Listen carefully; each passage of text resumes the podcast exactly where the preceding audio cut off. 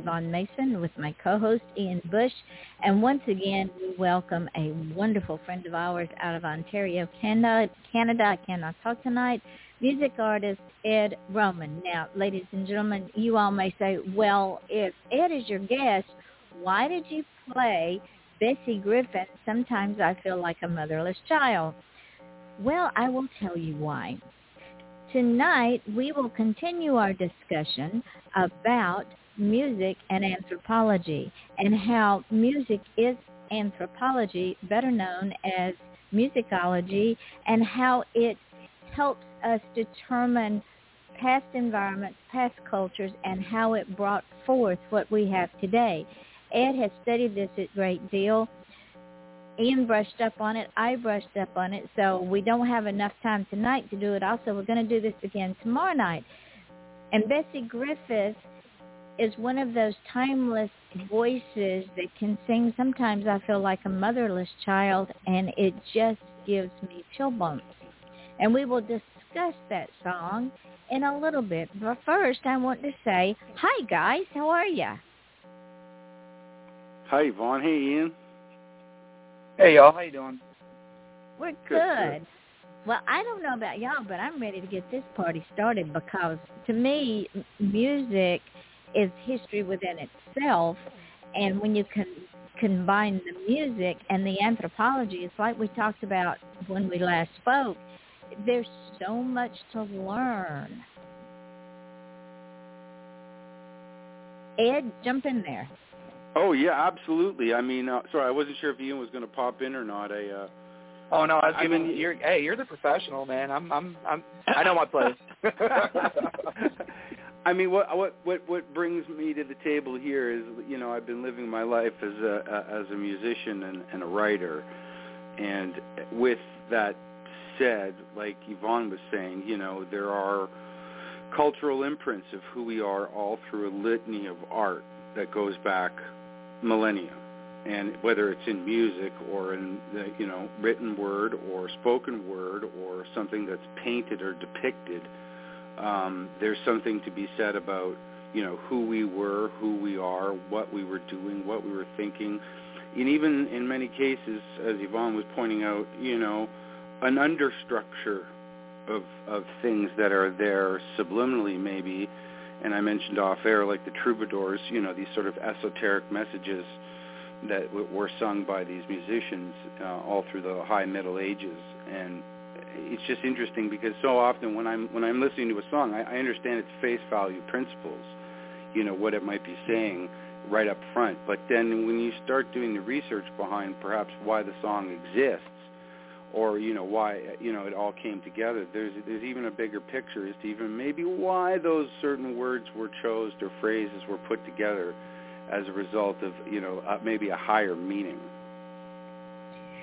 Well, the this thing is why I love I... show because we took the uh, topic and all of us did research tonight, and I went even further than than just that. So I took uh, music anthropology as something totally different I literally found out where the music started and then like what was next and then what was next and what was next and what got us to what we have today. So that's really funny that like you you were starting um to go off on on on um your knowledge set and I'm like, "Oh man, like I think I went too far in history."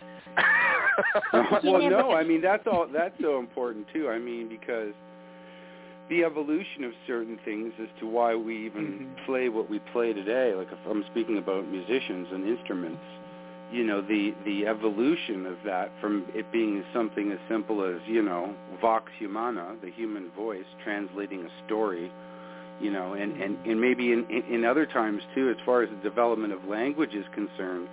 You know, that's also another part of where probably hand in hand the development of speech through the idea of storytelling and song that accompanies certain things to uh, express the moment in certain ways. I, I always remember being a young child, and my mom or my grandmother or grandfather would say, "Well, you know how you remember a bird's name?"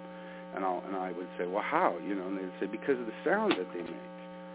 And it's some, sometimes as simple as that. We were even reflecting a certain thing that we see in nature. So, like, you know, killdeer. You know, you hear killdeer it goes killdeer, killdeer, mm-hmm. or Chickadee does you know, chickadee dee dee, chickadee dee dee. Like all these simple things that, in a way, we then as humans, right, monkey see, monkey do. the the mm-hmm. anthropological side of who we are starts to mimic these things, and they develop with us.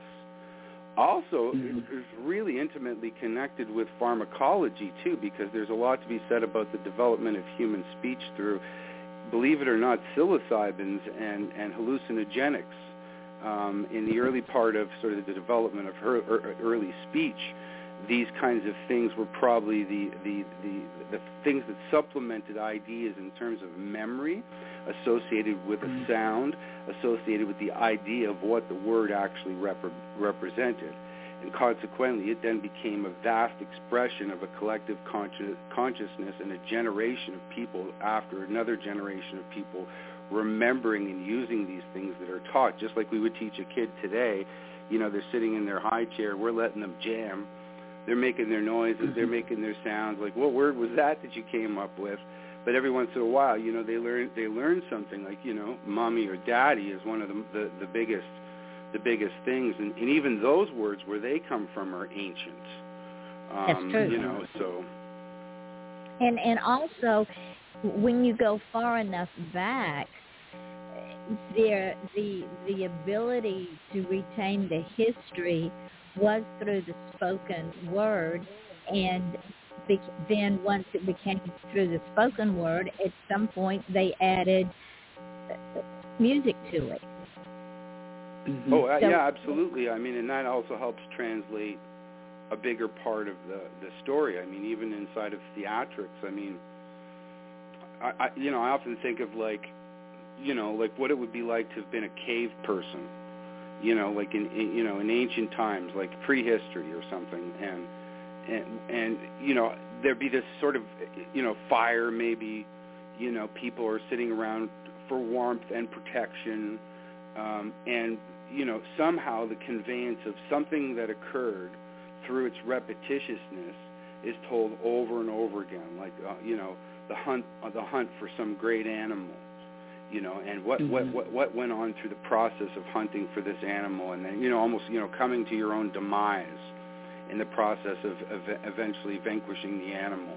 And you know, all of that then becomes then something that through the theatrics of telling the story, even trying to be the animal you know, I've seen this even in, in Aboriginal cultures today where storytelling and the, the theatrical presence of the, of the person plus in song and story is all a bigger part of how the message is even is, is, is translated. And, and even at the same time, as I mentioned before, with the idea of language having secondary metaphors attached to it through its development, in Aboriginal culture, a medicine person, a medicine man or woman, aside from them being a healer through the sort of you know botany aspect of their understanding of their natural environment in terms of like well you know this person has a headache so let's use some birch bark and make some birch bark tea because it's high in acetylsalicylic acid. You know that's one aspect of their knowledge of, of ancient plants and, and their living environment but at the same time storytelling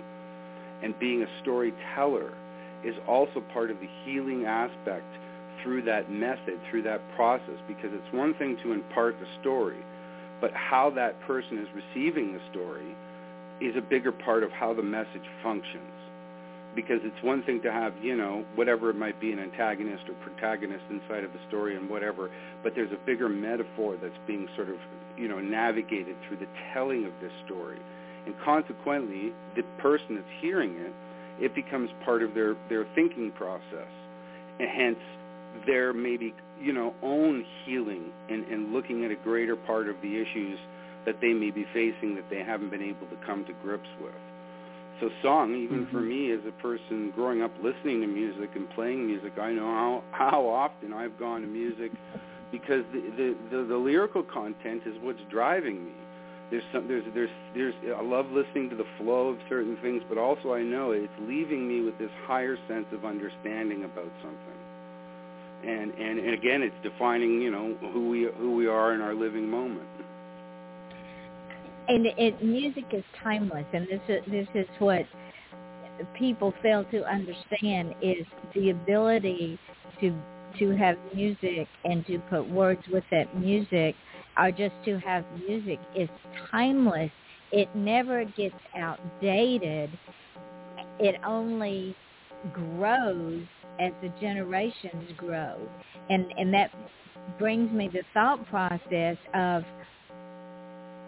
the in the South once emancipation happened and the the Southerners abandoned their musical instruments for whatever reasons. Maybe they sold them or they get ran off their property and the Yankees came. For whatever reason, then the the blacks were able to pick up those musical intru- instruments and move from spirituals to creating blues. Rhythm and, and blues, and, you mean?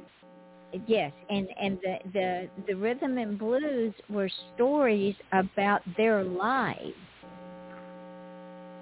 Oh yeah, absolutely, and but you know as well too. We I think with Ian's statement before too about maybe he went too far back, but no. I think that that's healthy to to to to say that too because it intertwines your statement, which is aside from that, like I played in African bands and with African musicians and artists from all over Africa for a number of years. I, I I thoroughly enjoyed it because it was a challenge and there was there was always something really interesting going on and I absolutely loved the the music. And what I mm-hmm. what I mm-hmm. started to understand and be turned on to, that's the other thing about when you start playing music with other people from other cultures is that, you know, who is this? Who's Femi Kuti? You know, I started listening to all these other artists that I had never heard of before that were African artists whether they were from, you know, any part of Liberia, it doesn't matter, the Congo, all of it was starting to show itself to me in this really interesting way because growing up as a Westerner in Canada, listening to American music and Americana as well as rhythm and blues, jazz, R&B, I started to see that this stuff was even earlier imprinted into African culture as far as the shape of the music, the color, the timbre. What what separates it in so many ways is the sort of the rhythmical diversities. And what's interesting mm-hmm. about the rhythmical diversities when you're going back on that level is that they're also very colloquialistic in terms of being tied to certain areas. Like even now today we say, well, you know, there's something that you might say that it's like soca or it's Senegalese these are rhythms that, that come from these areas that are specific to those zones. And the same thing with with that early early sort of African music that I was being turned on to. I went, man, this sounds like like a rhythm and blues number.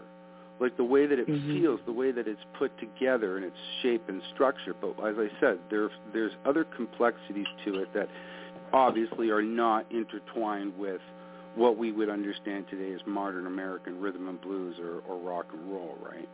But again, like you had hmm. said, that, Yvonne, that there's this always this evolution. There's always this process of growth that's that's going through that is moving through it, and it's moving with it. And every once in a while, what's really interesting is that they collide. They they cross pollinate with one another so all of a sudden you end up with this transformation of something that is reminiscent of what you know to be jazz music. And jazz music, when you start thinking about it in a bigger way, is really the integration of classical concepts with rhythm and blues. But you know, when you when jazz became what we know it today, uh, like let's say from the post 1940s into the 50s, and people started integrating more Latin American rhythms into it, you had a fusion of of music that started to change the face of the way that the music sounded over almost you know two decades or longer. Um, and it, may, it was salt and peppered in through there in its earlier stages, but at the same time too, it, it through its collision created this brand new concept in, in, in thinking and playing, and hence it, it created a wider palette, a more a more diverse you know spectrum of things that then anybody could choose and, and, and pick from as a result of how they were feeling to express themselves inside of the music. So again, it's it's hopefully it's it's always evolving, right? It's it's going through a change. Mm-hmm. Yeah, that's kind of what I gathered too. It was always building blocks. You know what I mean? It was always um, creative plagiarism, if you will, because you know, kind of the the roots of all this was like 35,000 years ago, and then you know, classical music of what we know today started in Greece, and then China started their orchestras, and then in like 1465, um, I think history as well. That's when the printing press started to be big, and so they actually started to print music. And like in the 1490s, they started writing the opera, and that's kind of what, you know, all of that culminated into what we have today. So it's always building on top of each other. It's always somebody taking something that they've heard and and twisting it and turning it and turning it into something that um, was something that they owned. It was relevant to them, you know. So I, I think that was the biggest lesson that I took away from this, and you guys kind of touched on it as well when we've been talking. But um, that was kind of what my research brought me to was that, you know, music has always been like the language of of the heart. You know, even when it was primitive and we had no language, we could still come together with music. And, and what I what I found find interesting is an archaeologist digs away the layers of dirt and finds Mhm. the tangible history and can date that piece based on carbon dating and, and all this other stuff. The same thing happens with music. The anthropology of music is when you peel away the layers and you literally listen to the lyrics and the notes, you can mm-hmm. date that music or the history of that music as it has come forward and you learn so much about the origins and the times and like Ian said, the culture and the environment and what was going on. It's like history with notes. well, Ian's right too. I mean, he, he, the the ad- advent of its change says a lot about what and why we use it for, but ultimately, its expression is a testament of, you know, who we are. Expression of the heart, Mhm. a sense of disdainment.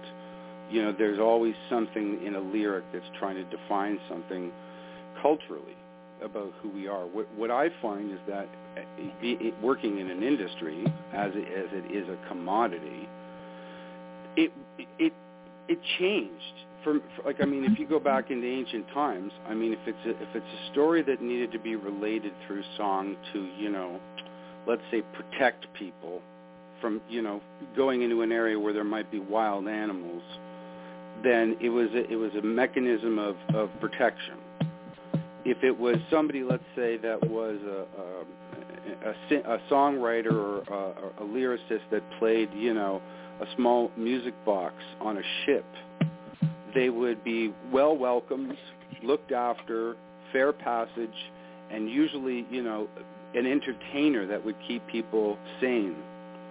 If you're thinking about somebody Mhm. like, you know, a classical writer like Mozart, I mean, he was kept in, in provincial courts in order to, you know, write for dignitaries and and princes and things like that. That was like then the occupation of somebody who could be held by by somebody that was wealthy.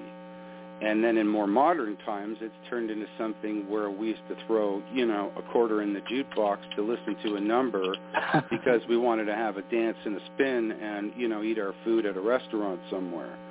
And, and now, and now with the with the advent of technology and the way it is today, it's actually sort of you know pulling music through it in a different way. Where even as I mentioned before, how wh- and why instruments were created, or even in the more modern times, why we may have a more modern instrument was because somebody wanted to try to do something different or express themselves in a way that was more, you know, formidable, something that had more not only intensity but had more uh, in-depth and complexity to the instrument, to be more proficient and have a higher sense of quality to what was going on.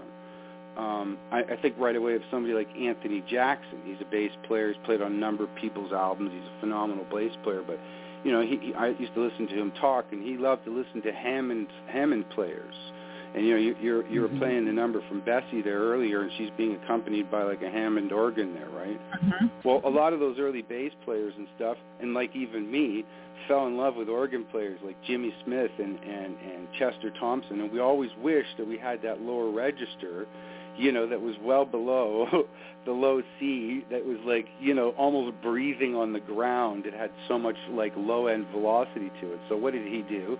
He approached a bass company uh, back in the in the early 80s, and they created a, the first five-string bass for him with a low B string on it, so it could have that that quality and low end that he was looking for that didn't exist on the instrument prior to that. So again, uh, the evolution of, of that instrument has now has led us into on a normal level a five-string bass or a six-string bass that has become a norm everywhere you go when you go to purchase an instrument. So again, it was the, it was the necessity is the, is the mother of all invention. You know, and I'm Mhm. sure people that were banging on logs, you know, to communicate from village to village in in Africa. Uh, the guy I used to play with in Jaco Baco used to call it an African telephone. You know, they started looking for different kinds of trees and different woods so that, they- would project differently, that they would have like you know greater volume, or when they were percussed upon, they they would have more intensity. So again, th- there's always this necessity aspect, but now what's happening is that th- there's almost this sense of detachment from, in some cases, from what we knew as as modern instruments uh, into a whole other world and spectrum of musical creation that's not necessarily about a tactical, you're touching an instrument per se. You know, like I mean, I could go into my studio right now, copy and paste, drag and drop an entire grouping of of, of different things and create a piece that I didn't even play an instrument on. Um, That is true. and- right. So that's that's where even the technology has advanced to a point where like it's superseding that necessity. But for me, I'm I, you know, I got to bang on something. I'm still a caveman. but but and, and you got to have it's like I have all my devices that I read off of, but to me there's nothing like holding a book in my hand. But for the Mhm. convenience, I have Kindle, I have my iPad. Sometimes I even use my I use my computer, and and the mu- because I played clarinet and fan, To me, there's nothing like playing that instrument, using your fingers and and making your brain work with that instrument to get the, the tone and the tune that you want. And while synthesizers are wonderful things, like you said, they're great things in the technology we're in. You can bang out a tune in no time. But the the the need to, like you say, bang that drum or or play that guitar or bang on that piece of wood, there's something so satisfying about it. Well, it's tactical. I think you know we're human beings have been touching things from hammers to you know instruments to food that we we eat forever, and and and and as I mean as me personally as a dyslexic, a dyslexic, I thrive in a three-dimensional tactical environment. I I like expressing myself by doing something. That's why I grow a garden, why I grow food because I can see the byproducts of my effort because of my hands, you know, what what they're doing from day to day. So so and the same thing goes for working in a studio if you're sitting behind a computer or, or doing something. But but for me it's also even the presence of being in the volume of its of of the instrument. Like uh, and what I mean by that is like if I'm in the studio or I'm working with a pair of headphones and they're great. Like headphones can be unbelievable. They they can be really high quality. They can have just the un, unbelievable precision in low and high end, mid range, impeccable. They're totally geared for doing something in the studio.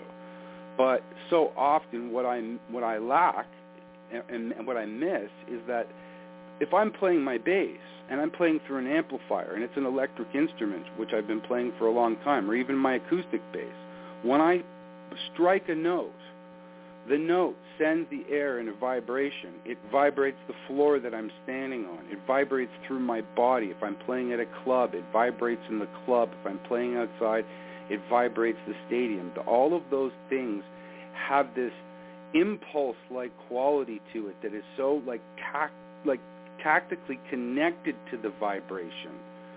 So when when you're wearing a pair of headphones, you hear low end. You can hear yourself playing. You're playing to the track or whatever it might be, but you don't feel the presence of it actually being in the room. There's a very different presence to it, and and at the same time, you almost feel like it's not artificial because you know you're doing it. You can hear it, but but the overall volume of everything hasn't engulfed you with this sort of like hug, you know, of of of air that's moving, you know, and and uh, I, I, again, that's that's the other part for me too is that like I love you know doing things with headphones. I've got a couple noise canceling pairs myself that I wear sometimes, but so often if I'm in the studio and I get to that place where I can actually play in the control room with volume up and I'm cutting a guitar track or another bass track or something, I like hearing the volume of of it being in the room. I'd rather cut it that way or you know it's even more more important if you can have a band playing it live off the floor because you're in the presence of a lot of the instrumentation. Some of it is is subdivided off so that it's got its own you know isolation, but at the same time it feels you're a little more present with the actual instrument, right? So so again, I, I, being tactical with it and touching it and, and being in the presence of it is the same thing. Like, I'm you could say like you could watch a screen, you know, of a T-Rex standing in front of you, but if you were in the front of, you know, a real T-Rex that was stomping around on the ground and you felt, you know, the the power of its energy, you'd probably be like, "Okay, I got it now." and and the thing is when when like you say when you literally hear it and feel it it it goes into your soul and makes you want to do it better and and engulf it even and be engulfed even more into it. So then the finished product becomes even more powerful. Well even with the lyrical content that is when it's embraced by the individual and, and it becomes their own experience its metaphors are heightened because it's now yours um, and, and, and same thing with, with the vibration of musical sounds. I mean, I've been moved by drum solos, guitar solos, piano solos, vocalists. To, I've been brought to my, you know, standing, you know, out of my chair, arms over my head in elation because of things that I've seen done, said, and played.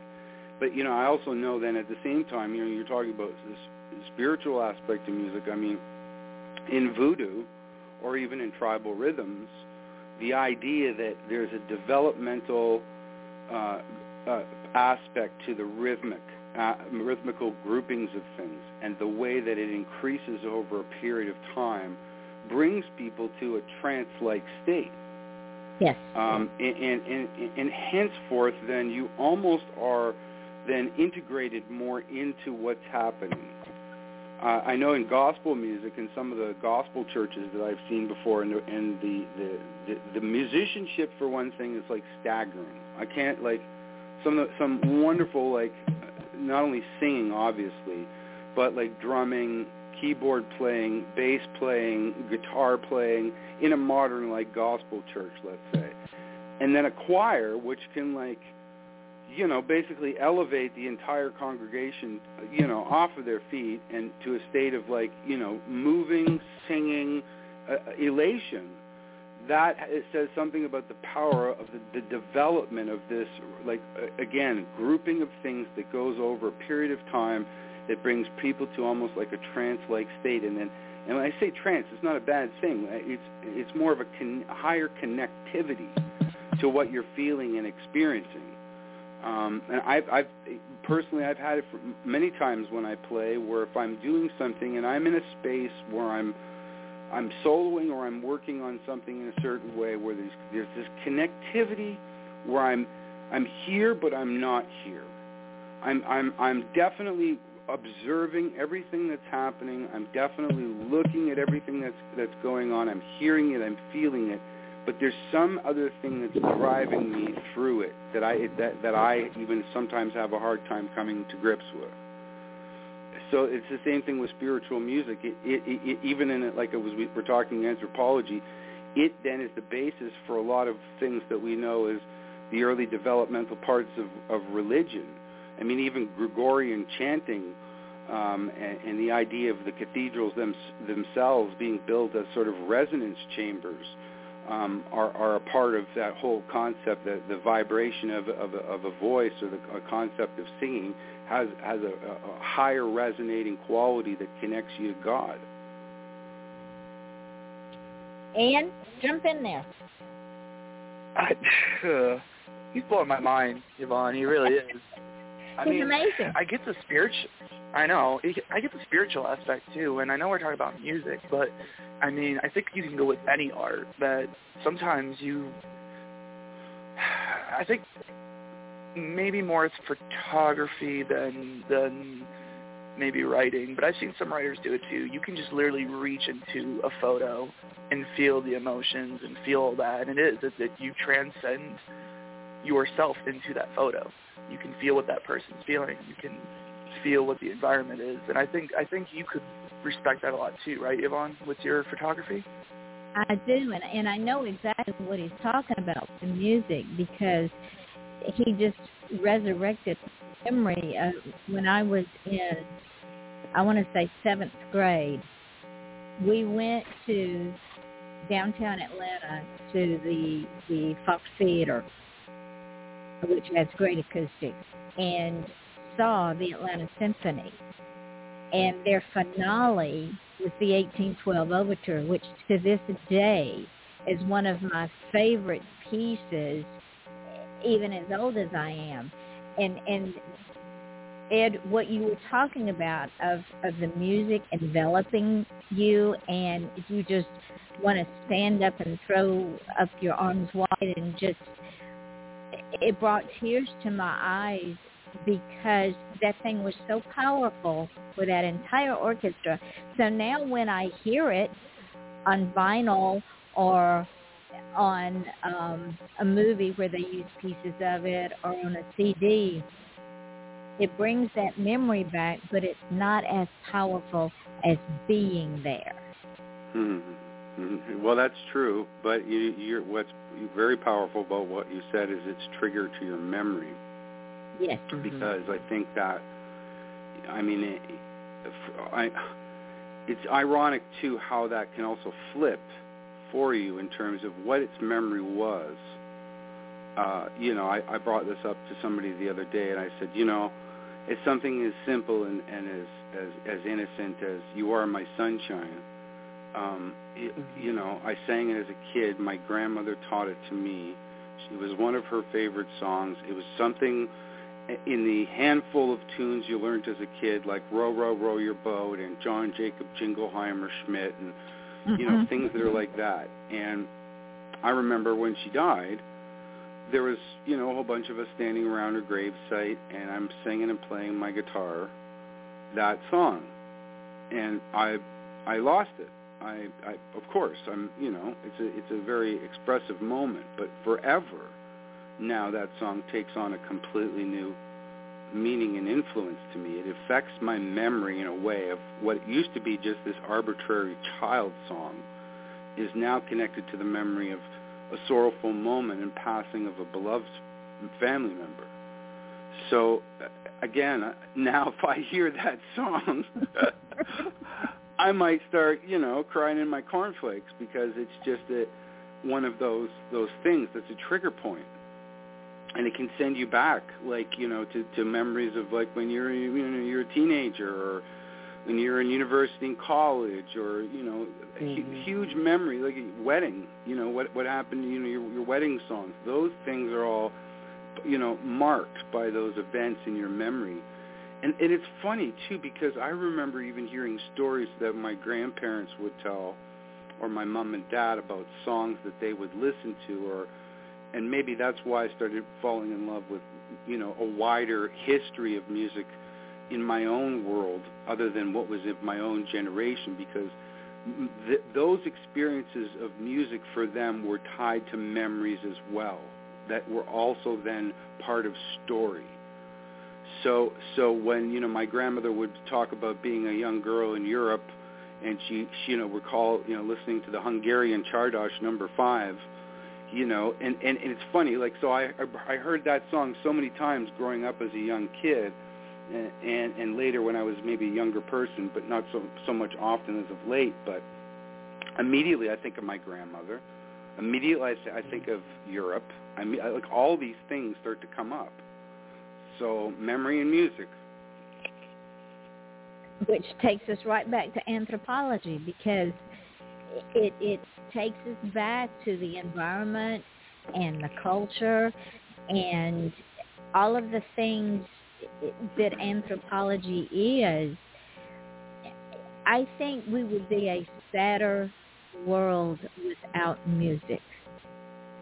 What do you think? Yeah, Ian? I mean, anthropo- Oh, and yeah. anthropo- anthropology in general. I mean, if we're thinking about that, it's it's the study of us as people. right. So it cannot it cannot help be somehow defined by art, especially because art is such an expression of, of the human testament of, of our emotional condition and, and who we are as people. And, and, and, in, and in some cases too, it's also there as still things that you know are uh, bits of pieces of education, things to pay attention to, things to remember. Um, more recently, I became acquainted with um, the story of, of the fall of Phaeton, which is a sort of myth, mythical Greek story about um, Mhm. Phaeton who goes to talk to his father, who's Helios, the sun god, and wants to borrow his father's chariot. You know, and he's talking about, you know, well, no, I can't lend you the chariot, you know, and and, and and his father says, well, you know, I, I grant you any boon except that. But he says, well, you know, you know, you haven't seen me in a long time. You got to lend me the chariot. So he says, okay. So he does, and he relinquishes the chariot. And in short order, Phaeton loses control of the chariot, and and and he Hmm. passes across these sort of constellations in the sky, like the lion, which represents Leo, and the bull, which represents Taurus. And then eventually he falls to the earth, where the Heliotes, his sisters, you know, call up to his father, who's Helios, and say, "Why have you lent fate in the chariot? You know, he screwed things up again." You know, the, I, I, the, that story itself, even though it's part of Greek myth and it was even part of song, also made its way Mhm. into art culture and visual art by many artists, including uh, Gustav, what's his name again? Not Klimt, Moreau, Gustav Moreau. And there's a depiction of that particular painting that sort of shows this fall of Phaeton which which again is the story of a Greek story that's being told in a different artistic fashion, but yet still an artistic expression.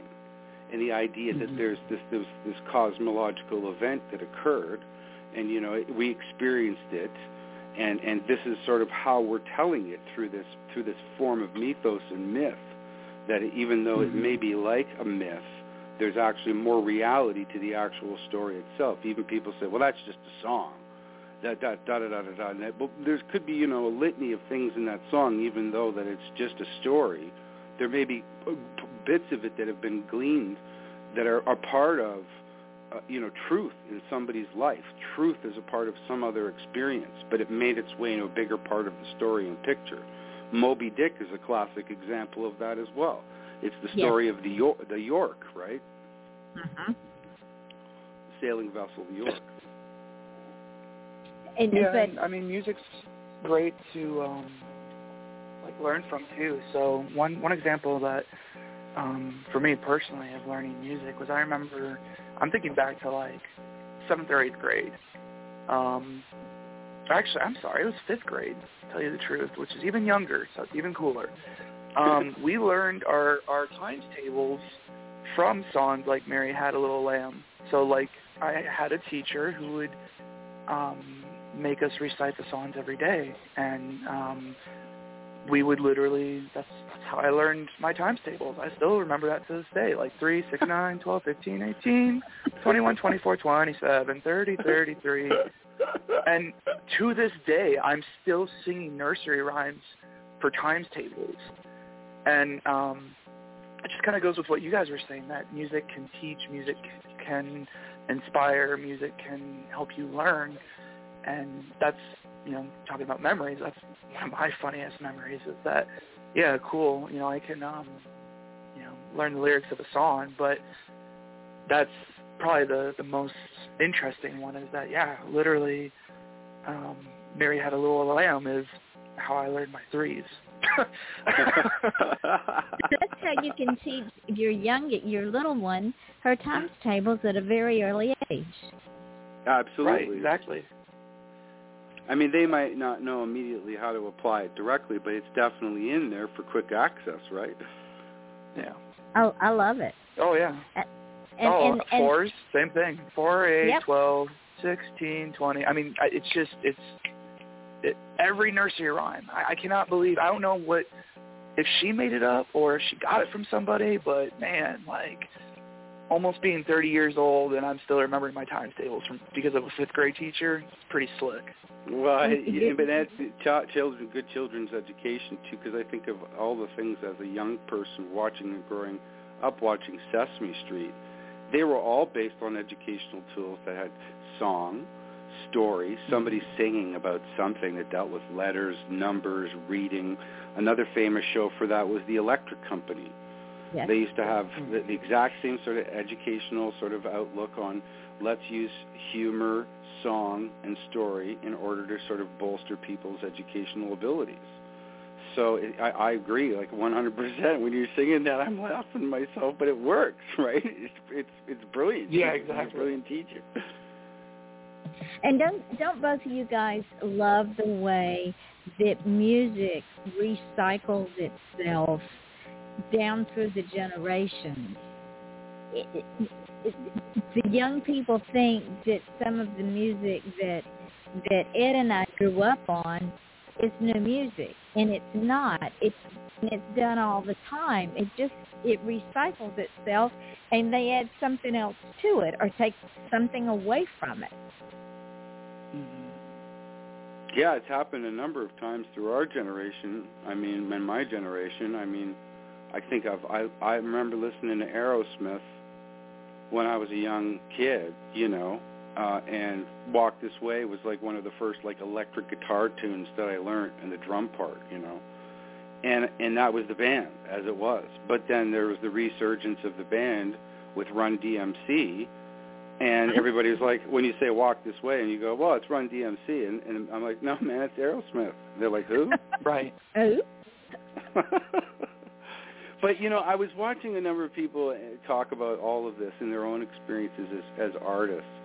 And John Cougar had some really interesting things to say. When I was down in Austin, I was in a hotel. We were watching a bunch of interviews, and he was on. And and he, and he just said, like, look, you know what? If I went out right now on the street and I asked somebody who Artie Shaw was, they look at me and go, "What are you talking about? Who's Artie Shaw?" and he, this is like I'm I'm sort of you know paraphrasing everything he said, but he goes, look, Artie Shaw was one of the biggest writers and performers, had a huge band. Everybody knew who Artie Shaw was, but today, the relevancy of who he is is is not that it, we didn't have him. Like it's great that Artie was there, but it's changed so much. Music is is is grows with a generation. And, and, it, and it goes through, like as Yvonne says, this process of maybe being rebirthed, but it can transcend, you know, a, a great, a vast space of time. And even classical music has has that aspect to it. If people hadn't committed their ideas to, with to paper, uh, so the great Mhm. classical composer, like they didn't have a way to document it in another way. There was no recording systems. There, Edison had developed the wax wax roll yet. We didn't have two-inch tape. There wasn't digital recording. There was no microphones. So had had they not transcribed this some way, and it not only that, it transcribed it in a way that 80 people in an orchestra could read every aspect of what they needed to have happen. It was a Yep. completely mm-hmm. different way of thinking about music and the process of music. But at the same time, if you think of somebody like Mozart, who was sort of like, you know, a rock and roller of his generation, was writing, you know, the Marriage of Figaro. Like they didn't want that to happen because it could stir up, you know, stuff between the classes, and it was a no-go. You know, they didn't want it to occur, but he he went ahead and wrote it anyway. Um, I th- I think that you know it, it says a lot the fact that he had the ability to see it and foresee it in a way to be able to not only be it to be as complex and well written it as it is, but to break it apart for a, a large uh, orchestra of people to be able to perform it. And now, to the, in this day and age, hundreds of years later, we can look at that music and still perform it today with its intensity as it was meant to be created and performed. So, so I mean, again, it's changed its purpose then, once again, and mm-hmm. and and today people might sell tickets in a black tie event to go watch the Magic Flute, which was more of a, of a, a musical play uh, for the the poor people of Europe you know, and and for five hundred to a thousand dollars a ticket, I mean, Mozart is sitting in an unmarked grave in Europe somewhere and died a poor man. and somebody else is making money off of, you know, so the, the, it's now that's a that has become a commodity for something that wasn't a commodity. Uh, you know, and again, mm-hmm. it's changed its anthropological function in terms of of why it's being used and and and and and, and, and who's using it. right. I I, no, I, I don't. Go ahead. I'm sorry. Well, I was just going to say, I don't know about y'all, but we're now almost at the seven-minute mark of this show, and we haven't even scratched the surface. Ladies and gentlemen, this is what happens. This is why we're making this, this particular subject, a two-night event, because we haven't even – really talked about the evolution of the different genres and how, like Ian said, they have built on each other and, and where we are now with them. We've just talked about the basics and we didn't even finish that yet. I don't know about y'all, but I'm hooked. what, hooked on anthropology? Well, yeah, but I was always hooked on anthropology. So was my mom. I'd rather do anthropology than archaeology because I like I like to study about the nature of people and why they behave the way they behave and and what causes the dynamic of that particular generation and the repercussions that happen after that or the the repercussions that cause that generation to behave the way they behave and and music is a big part of that well, now we're talking sociology, I think. I well, we're throwing it. I mean, we're throwing it all in there. It, it, all of the ologies at once. yeah. Well, you think about it. Sociology and anthropology is is all part of the music that we have and have had well, forever. Oh, it's definitely part of social structure because it can culturally even divide people based on their oh, yeah. opinions about what they do and don't like. I mean, and, and it's even more it's even more prevalent maybe when you're younger and you're starting to experience and, and it's defining you as who you are as a young person. But it, it can also separate cultures completely as a yes. result of, of, of tastes and things that people write about or don't write about. Um, and and I, I thank I thank the I thank God for my children because I raised when my children were little and, and they would go to sleep at night, they would listen to rock and roll. And as they got older, they still listened to rock and roll, but they also branched out into their own avenues. And they would bring me the music they listened to.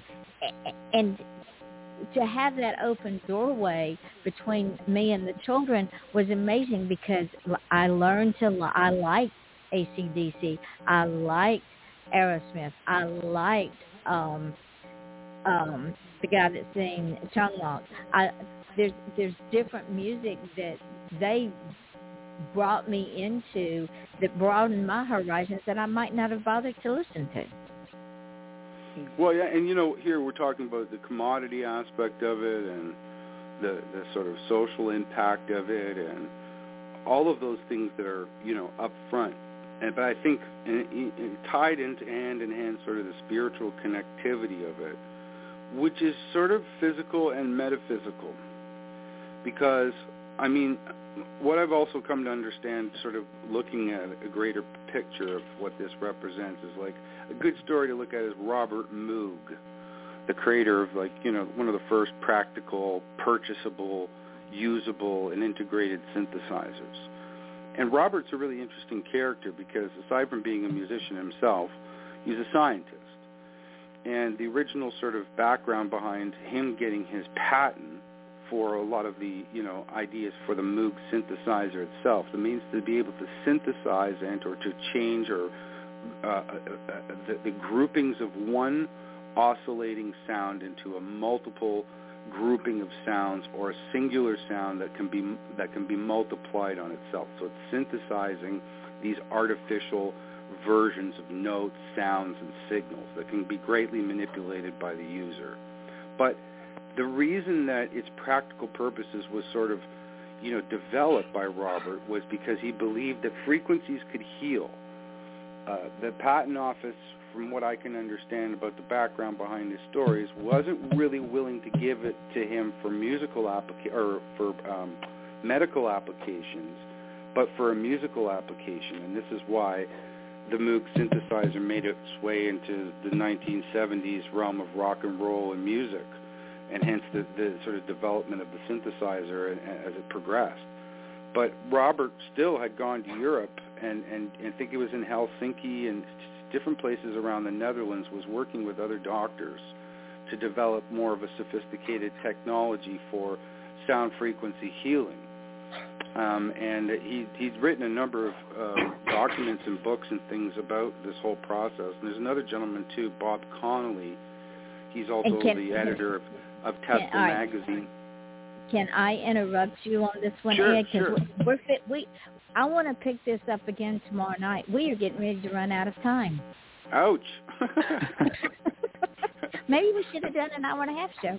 But but we ladies and gentlemen, we're gonna continue this show tomorrow night at eight o'clock with I could just sit and listen to this man twenty four seven. It's a, he he makes my head spin in a good way because I soak up his his energy and his knowledge and and I love it. So and I know Ian is soaking it up because Ian's not saying a whole lot. I, I think we just left him speechless tonight. Ian's a, gun, Ian's a gunslinger. He's holding off with the big guns. I can I can hear them clicking in the background. Yeah, you, you'll you'll, you'll see the bazooka tomorrow. It's okay. so tomorrow night, hey, I I I can tip my hat to the professionals. Absolutely and and Ed is the professional.